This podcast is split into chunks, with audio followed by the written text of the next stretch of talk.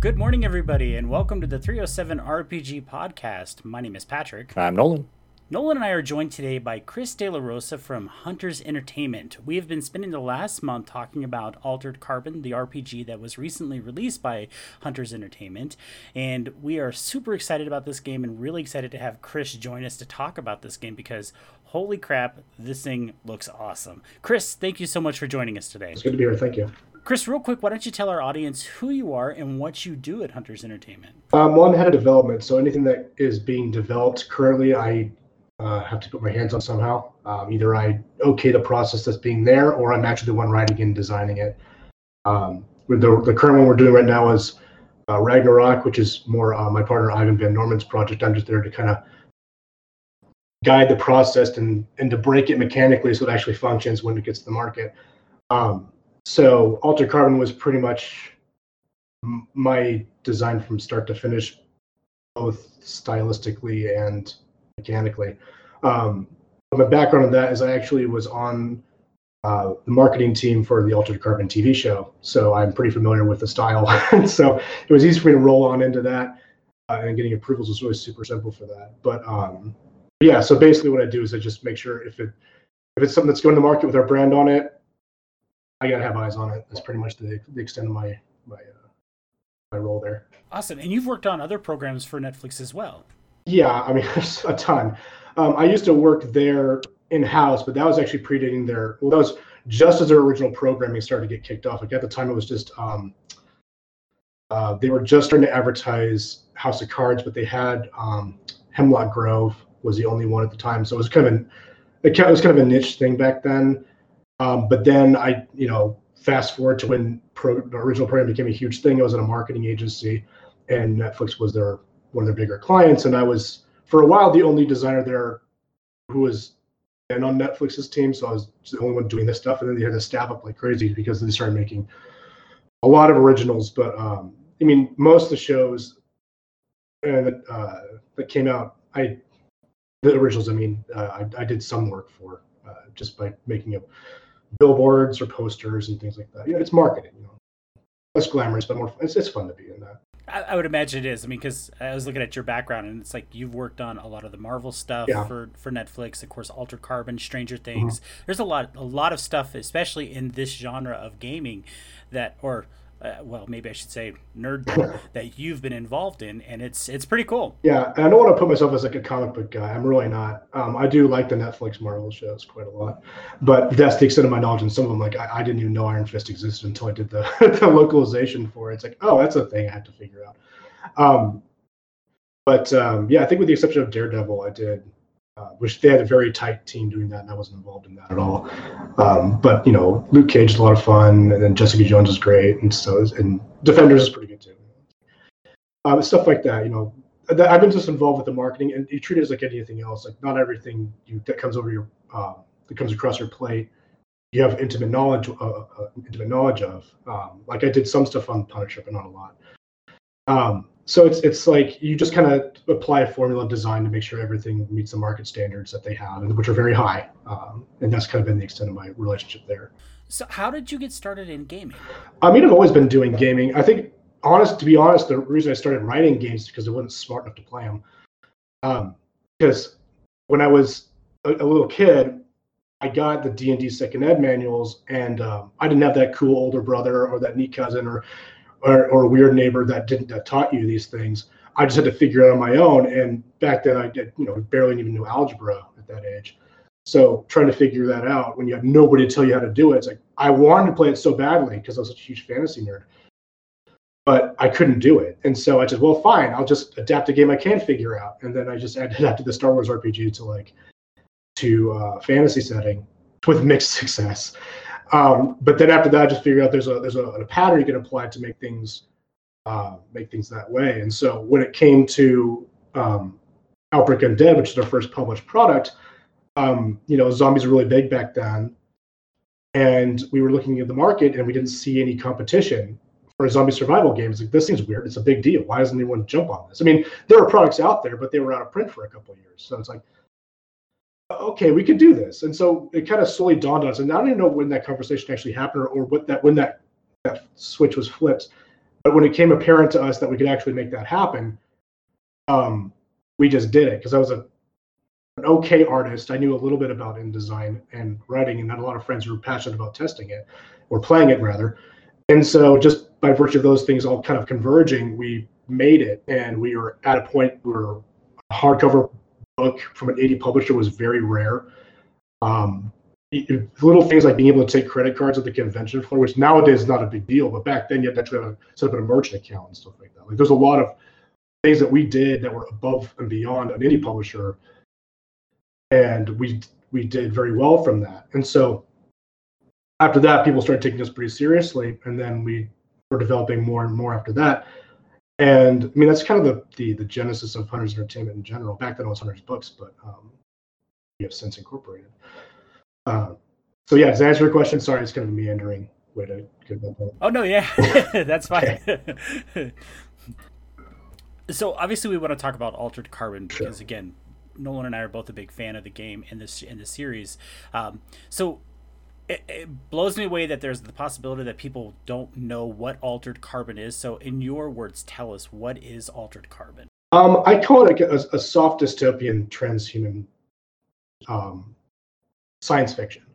Um, I say soft dystopian because the the the, the hard would be is a fear like more like a 40k grimdark sort of dystopia. Like obviously that's a dystopia. Everyone's worked into a meat grinder and then they they're throwing bullets at each other and and then they're dying just just to cling to life. That to me is like a pretty uh, on the nose sort of dystopia. What I think I like about Altered Carbon's version of dystopia is that every, it's like you kind of get everything you ask for, but then it turns out being really bad. Um, and so I think that sort of um, more.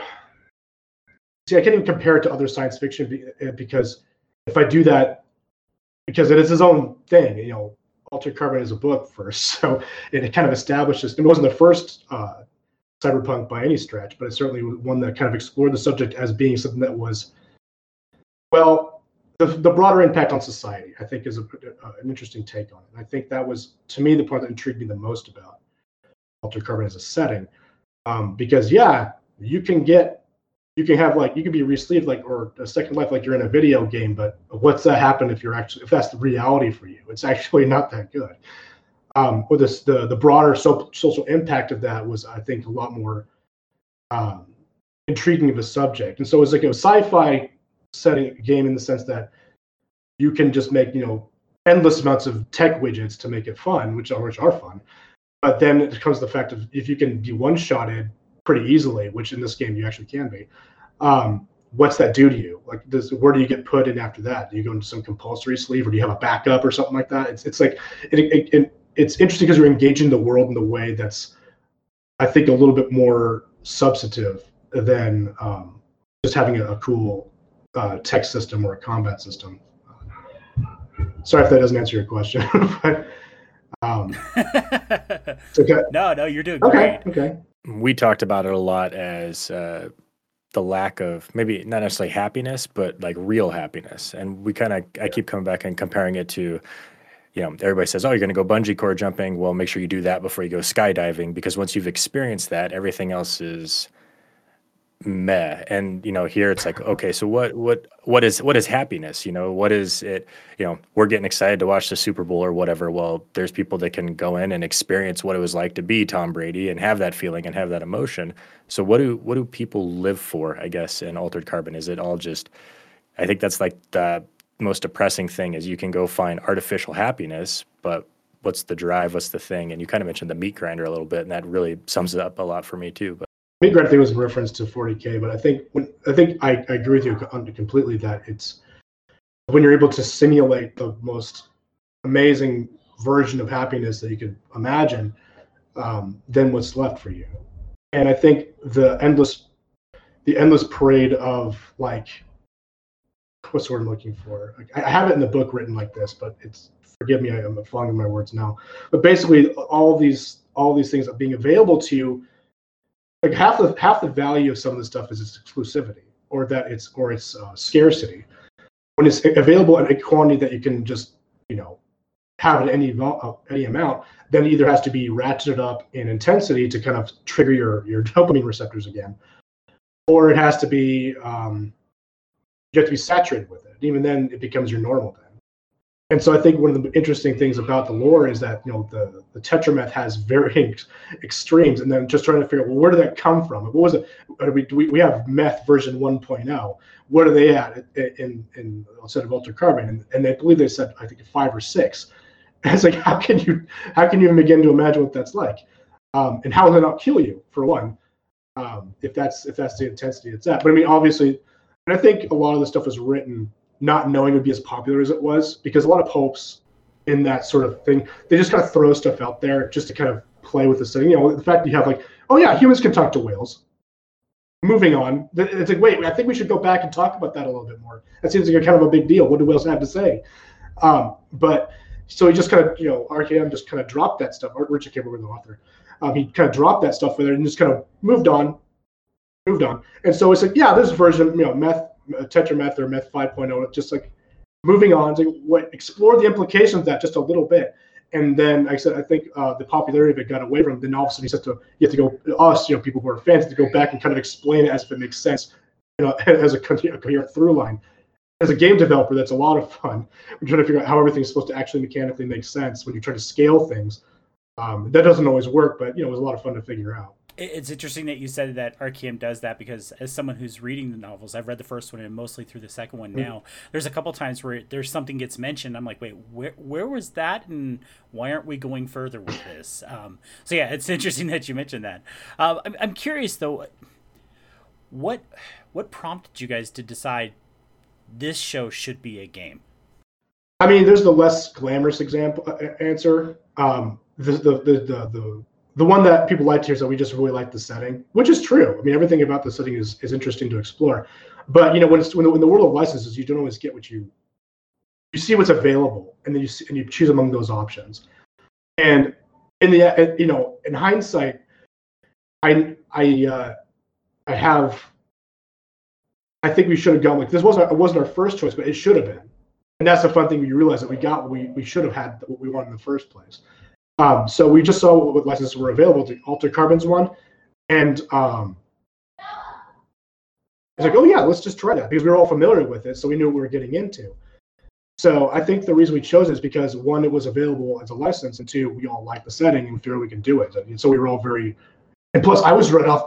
sorry, now I was just coming off doing a bunch of marketing on the show, so I knew for me the visual style would translate really easily. Um, so we had a serious amount of inroads to make that actually happen. So we we made we basically took the best of our available um, resources and put it into this to make it actually work, and that's the reason why we chose Altered Carbon as a setting. I love looking through the book because it really does feel like sometimes that I'm actually watching the show because there's so much similar artwork mm-hmm. in the book as well as the show. So great, great job on the layout. By the way, there I didn't feel like there was any wasted space. I, I come from a 15 year newspaper background, oh. so I, I look at the book and I look for white space a lot. And there's been several books where Nolan and I'll complain. Well, I'll complain to Nolan about the misuse of white space, and this book is very well laid out. So gr- great job on that. Well, Thank you. I had to come up with a template to make it actually uh, mechanically consistent. But we had a lot of support from from Skydance. Uh, they had all their concept art ready for us. Um, we could pull stills from the show, and my background is has a lot of photo compositing, so making that stuff was pretty easy for me. Uh, but yeah, we had a lot of help with that. The artists, of course, were all incredible. The ones we brought on to do original pieces, um, either they were stellar compositors above and beyond what I can do, um, and I've been doing it for quite a while or they're just top-notch digital artists in general. Um, so we got a lot of um, a lot of uh, help to make this thing look as, as, as, impressive as it does. Yeah, it's very visually pleasing and stimulating. So really good job on that. Thanks. I, I know the show was very successful on Netflix, um, but at any point as as you guys launched this on Kickstarter, was there any, or I shouldn't even say as you launched it, but as you were preparing to launch it, was there any trepidation? Was there any thought that you know we know it's popular, but this game might not be well received? It may not fund. I think when you're in business, you have to be a bit of a sociopath that you don't kind of you don't that stuff doesn't really occur to you, and so we've done this long enough to know kind of what does work. Now, the fact that it was an original system that was a little bit of a, a big question mark but I think with deference to the to the um to the setting, there was no no uh, mechanical apparatus we could have used that existed that we could adapt to make it work quite the same way. And so we, it actually demanded its own separate system to actually make it work. So the as far as that goes, you know, we had to be very careful with the mechanics, and of course, we were very concerned about it when we were, we are making it. So we had people test it. And my my instructions were them to the testers were break this thing, um, and some did, but we we and some things were like, well, that's an exploitation that's that's necessary for this game to make work make sense, or um, that was an oversight. Let's fix it. So if it was any kind of apprehension, it was that because stylistically we knew that we could do it because I had worked on the show itself um, or the marketing for the show itself rather. Um, and we had the we had uh, a lot of people of support behind it to make sure that there wasn't a lot of mistakes from uh, mechanically speaking. So I mean, I mean, the short answer is no. We weren't really worried about it. We were first off, we weren't worried it wasn't going to fun. We set the threshold pretty low. That's pretty standard when it comes to. Um, uh, we'd be surprised if we hit that but we had to actually convince Skydance that was a tactical move that was that made sense. Like, why are you setting the, the, the funding at, two, two, at 20,000? It's like, well, trust us on this. It makes sense. Um, so that, aside from having to convince Skydance, the, the license holder, that our strategies were uh, uh going to work, because they were new to this. They were completely new to this whole thing. We were, we're, we've been doing it for a while. So we had to basically convince them more than we had to convince ourselves and the audience um, that we could do a, a good job of it. Uh, but no, but but also with the with all the the art we had available to us, and um, honestly, the, the one thing we were worried about, and uh, unfortunately has come to pass, was that the that season three was put on was putting on suspension because of the of COVID restrictions. They lost their ability to finance it because they relied on the tax breaks from Canada. And of course, that's the big deal when you're coming to a licensed product because you're basically tethered to the strength of that license. Now, thankfully, um, it's not gone away. You know, it's it's in a holding pattern. So I mean, but that does mean the torch has been kind of passed to us to make sure it, it stays alive in the public imagination by making newer content with their supervision. Uh, theirs meaning Skydance's supervision, obviously. We take that very seriously um, because that's kind of the situation we're all in. You know, they they've lost a, a show that was prominent for them. Um, when I say lose, I mean it wasn't that they just stopped production; they didn't like lose it. Um, and uh, yeah, so that's the kind of stuff we can start. We are more concerned about, and now that we're having to deal with it, we're seeing. I mean, it doesn't change our planning. We're still going forward with the amount of stuff we're going to do, but it's just unfortunate to know that we don't have we don't we don't have to like we don't get to confer with them as much as we used to because we were we're reading the scripts from season two. We're seeing what we got to do uh, to, to, get ahead of things. To you know, there's a few pieces of gear in um, in the book that were only visually represented in season two. They're described in the book someplace, but their their descriptions there were something that was a, a, an echo of season two. But we only knew that because we saw the scripts and we were talking with them about it. So we're missing we missed that kind of interaction because they've been very good good to us with that. Um, but other than that, you know, we weren't really worried at all. You know, we were pretty confident with what we had. Nolan, I've been dominating here. If you have any questions, just jump right in. Oh, I, uh, I, guess uh, one of the questions that I had that came up, and you've kind of touched on a little bit, is the play testing and the breaking of the system. Um, I've got a friend who does video game stuff, and he talks about getting to build those boundaries. And you know, in in that scenario, people are usually trying to find a competitive edge or something like that. So they are trying to find loopholes. Um, and you talked about the the testing. How how much testing goes into that? Do you guys have a time frame? Do you put it out to a bunch of people and get back results, or are you guys pretty tight lipped on this and close quarters? Um, we have a we have a stable of people we go to when it comes to the sort of thing whose opinion we trust. Um, and we gave it to them for, for, I would say, a soft test for about a year, but about I would say maybe six to eight months of that was really more serious than the than the full because, pardon me, um, because the mechanical version of it has went through some changes from even when it was at um, we premiered at the convention uh, at Gen Con uh, uh, prior, um, but we couldn't even like do much with it because we didn't have approval with Skydance at the time. Like we, we, we had the license obviously, but the visual like art we couldn't like just say here's some character sheets. Can they ought to be very bare bones. We actually got some flack on Reddit for how little we were able to show. I'm like, ah, guys, that's all we could do. Um, so back then it was a lot more mechanically crunchy, um, if you can believe it. If you're not a fan of the crunch, it's there. Um, but we found people. What my my rule of thumb is, if people are shorthanding rules, um, and they still work, the shorthanded version is the one you should go with even if you have to meander around to get to the same thing, the the you know the, the straight line is always better. And so when I saw people kind of straight lining consistently, especially when uh, when Ivan was doing it uh, when he was running some game sessions himself, um, he thought he was doing it by the book, but the fact is he was straight. He was he was uh, he was circumventing a, a whole step of, of the rules. I'm like, you know what? Uh, so there's enough people doing that. Maybe that's just the rules, and that's kind of how things turned out. Um, so that kind of happy situation is um, rare because when you see that, when you have a, such a clear um, ex, uh, example of that, you can just kind of do it. The harder thing is when you start getting the, the interaction, the, the alchemy of it, if you will, the reactions of one rule to another. And if they intersect at a certain point in a way you didn't see it, and that kind of breaks the game, then you're screwed.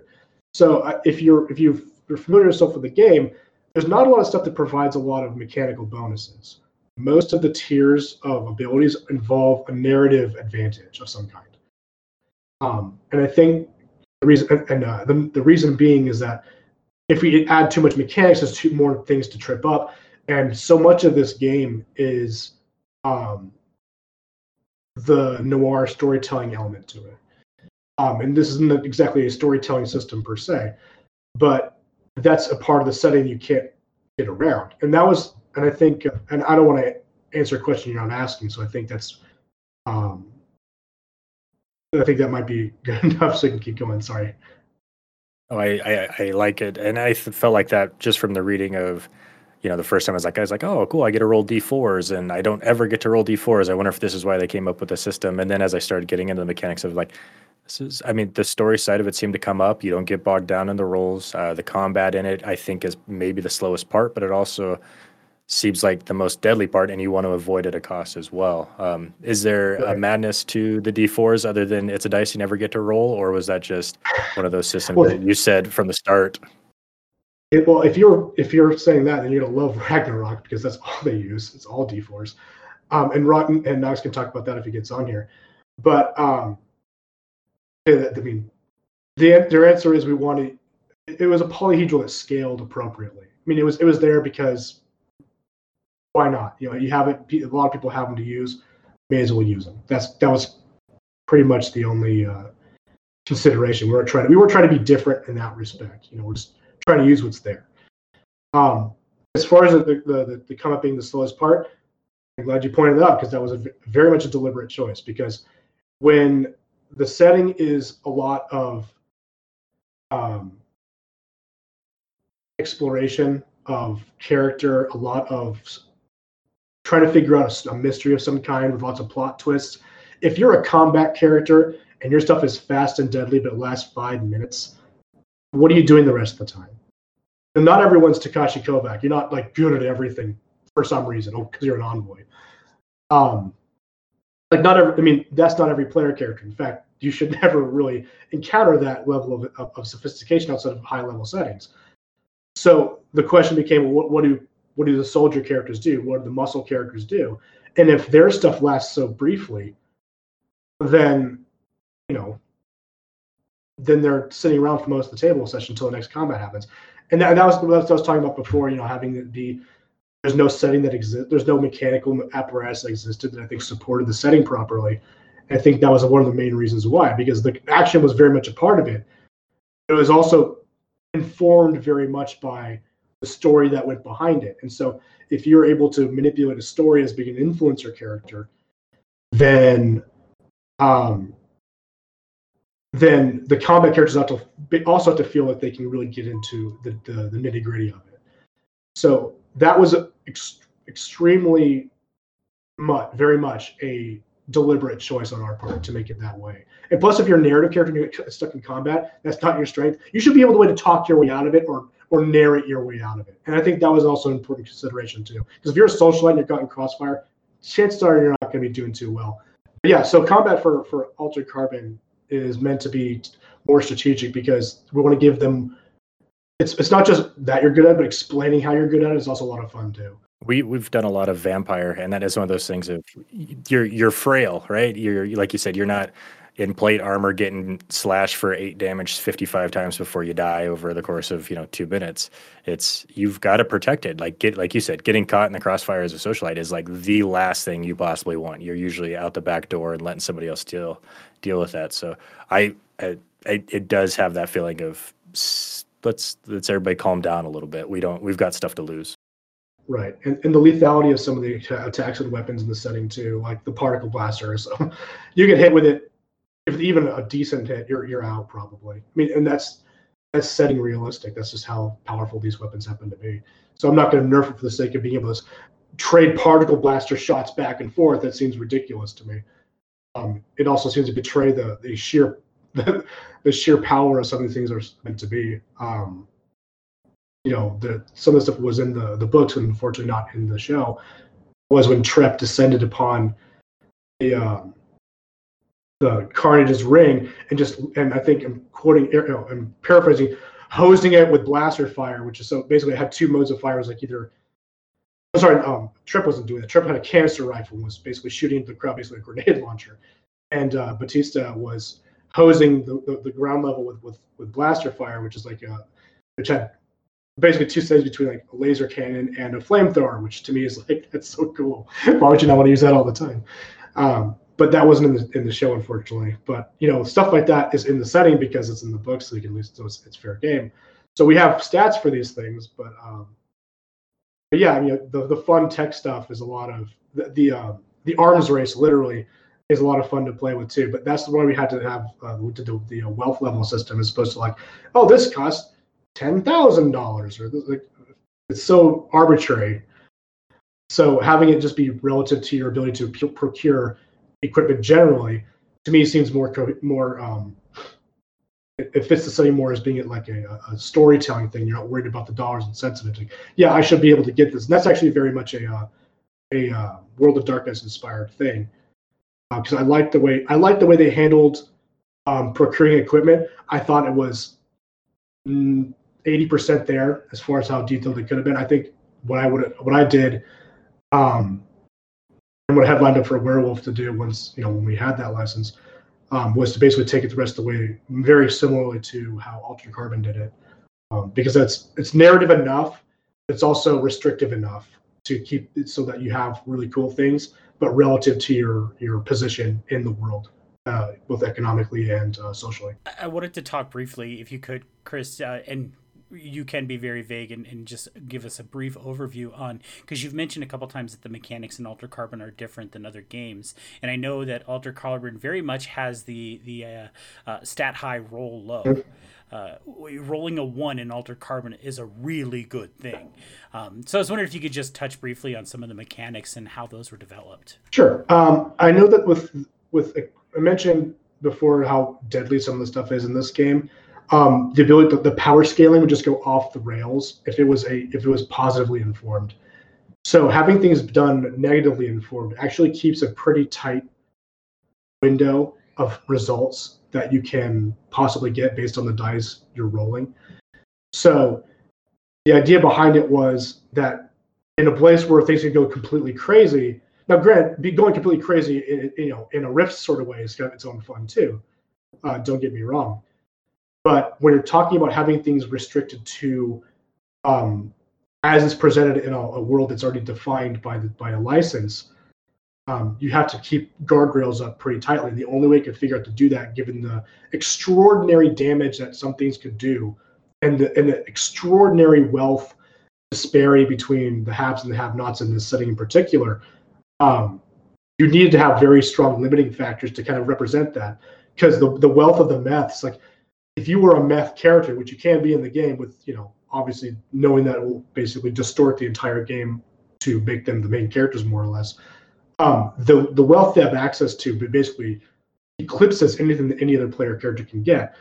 So having things that can restrict die rolls and restrict um, the results of things to kind of keep things in a meaningful range, it, it's easier for players to kind of wrap their heads around mechanically. Because um, if it's just bonus stacked on bonus, stacked on bonus, stacked on bonus, that becomes its own sort of madness. And while you could do it that way, and there was a version of that that kind of played with that as, as an example, it became apparent really quickly that that's what the game became about. And I think that was uh, detracted from the setting quite a bit. Um, so a lot of the increased die rolls were replaced by just a point resource. Um, you know, like the influence points points in particular, um, and the the the, the SP stack points is basically a, deliberately a holdover from Outbreak Undead, uh, but it seemed to work too.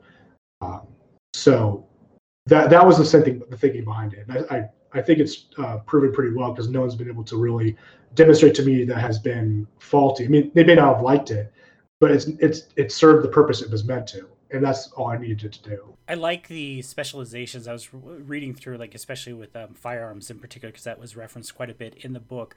Uh, how yes, you could be good at firearms, but you can be specialized in say pistols, and and I like and, and it really reminded me of World of Darkness, where yes, you're good in firearms, but you're really good at this type of firearms. So yeah, when you're using that firearm, you get that bonus, and I, I really I really enjoyed that. Thank you. Um, I, I do want to know with with uh, the Kickstarter being successful. I know there's some other things that are working that are being worked on as part of the stretch goals. Can you touch on some of those? Yeah, we have a bunch of uh, campaign settings that are being developed. Um, we're going more for world building stuff than uh, than anything else. And so the first thing that's going to be released is basically confidential, which a part of it is available for free as part of like the introductory, like the how to play stuff. That's like one like two thirds of one third. I don't know the math on that, but the, the basically confidential is three main parts that can be played independently. The part that's available for free now, um, that's like uh, two thirds of one of those pieces. Um, so the rest of the story can be it can be one gigantic arc if you want to play it that way, or it could be little vignettes within the scope of larger story of your own design. So it's it's an unusual structure. I haven't seen too many examples of that kind of thing being done that wasn't strictly a choose or an adventure sort of structure, um, which is it's not really. But there are other things that can inform the the developments in other settings within the same um, within the same story, uh, so to speak. Um, so basically, confidential takes place uh, about about about a month after the events of the the, the show and book Altered Carbon. Um, so basically, the, the the the fallout from those events described somewhat in the book actually. Um, but we need to really, we really decided to play. You know, meanwhile in Bay City, this other thing was happening, um, and so it, it references like Tanaka is like the only character from the show that actually makes any kind of appearance whatsoever because his disappearance was not really explained. Um, so we had to ask if we could use him um, from Skydance. They said sure. Um, so that's basically confidential, just exploring another like the the it's like a season 1.2 uh, of Altered Carbon, but it doesn't use Takeshi Kovacs at all. It's basically it's all like ancillary characters. So there's that. That's the first one, and then the other ones are are location specifically. We have we have one that's Osaka, which takes place in Osaka, Japan. Um, we have Birmingham uh, in England, and we have uh, Johannesburg, South Africa, and we're uh, the, the the big feather in our cap. And we're really proud of the writers we have because they are all either extraordinarily familiar with it, having lived there, or are currently living there. So we're having locals write stuff for their um, for the setting, who are both fans of Altered Carbon and know the lore enough, and also are living and breathing the environments that they're trying to write about. And I think that's going to add a level of of um, authenticity and depth that you wouldn't otherwise get to me just doing research on the internet to say, oh well, this happened in Johannesburg here, this happened then, and then have it intersect at some point. in in game mechanics, I think that's um, would be a huge betrayal of, of the potential that we have available to us. Knowing in a world in a world where you can actually reach out and, and find people like this, why wouldn't you take that take advantage of that? And so we have. So those are the three settings. Uh, I think the order um, off the top of my head, I believe um, Birmingham is next, and Osaka, and then Johannesburg is last. We were working on other ones too after that, but they're we haven't got those approved by Skydance yet, so we can't really talk about them yet.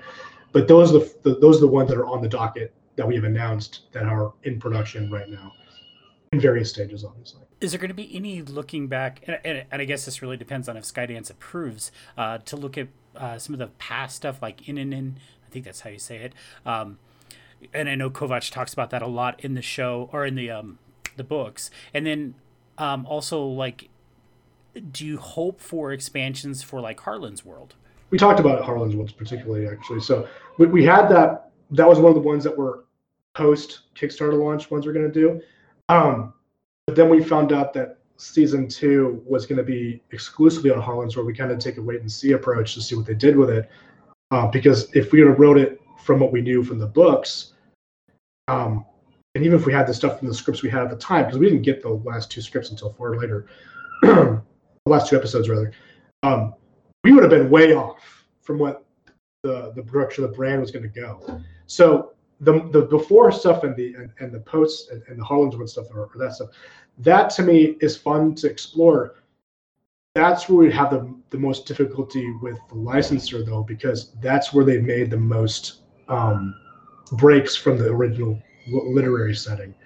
Um, you know, the, the nature of the envoys, who they were, what they did, um, and um, the nature of World not having the orbital platforms anymore, which is kind of like the defining thing that made that particular setting really cool. Now, granted, you can have things taking place before that moment in time, but you have to address it because that's that's canonical now. So, so it becomes a, a timeline issue, not just a matter of a campaign setting. So, do you have it be when those those platforms are there or afterwards? And afterwards, what's it look like? Because then at that at that point, it's pretty much like any other sci-fi colony world. Um, you know, there's and they have like I think they have Sanction Four um, where a lot of the second book takes place. That's a, a setting too. Um, there's, there's lots of places to go, but the more we butt heads with what they want to do with the show, um, even stuff for season three that was uh, that was um, a possibility they're looking to do, that's where we get the most pushback. And I think even if they don't see a direct contradiction, their their their their big concern as a licensor is us hemming us in, having hemming them in by making a definitive statement. This is happening there. This is happening like this.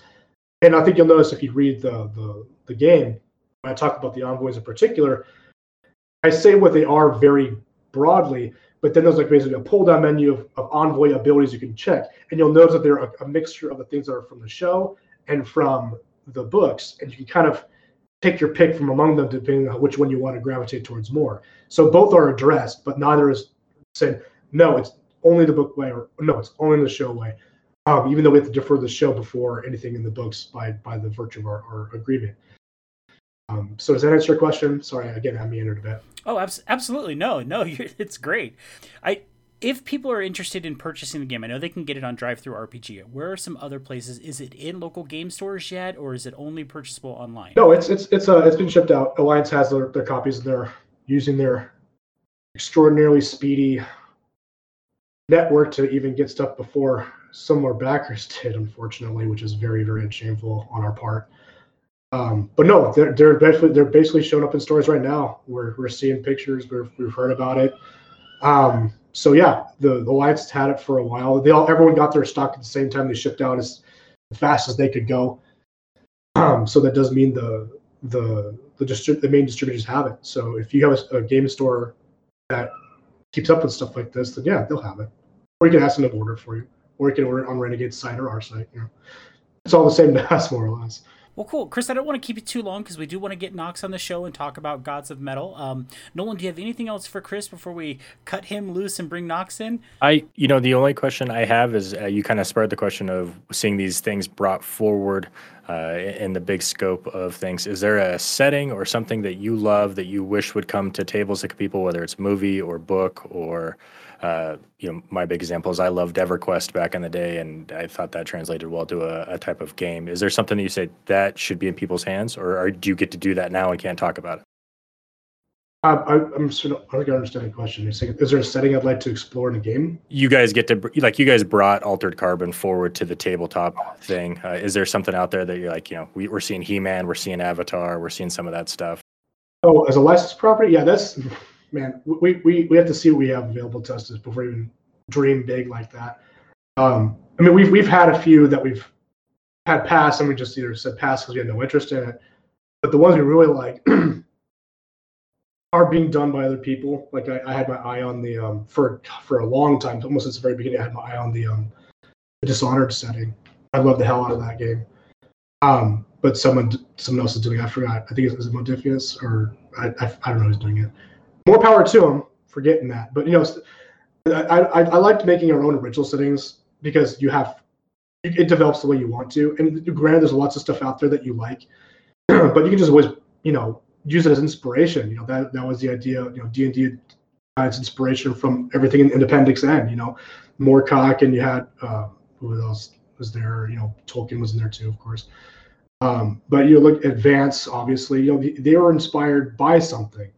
And so there's nothing wrong with making your own stuff that's inspired by somebody else. And I think that's kind of our our um, going to be our, our um, main focus, especially when it comes to Ragnarok. Obviously, that's inspired by metal uh, and and the culture surrounding it. I think that's going to be exciting for us. So we're looking to do things that are that bring us that kind of joy, uh, that inspire us as creators, as opposed to saying, "Well, that's popular, let's try that," uh, because that's something we're going to do in the future for sure. But I think it's time to dial back and make sure we find what you know what makes us happy so we can translate that sort of enthusiasm to our fans who who've grown to appreciate the things that we do.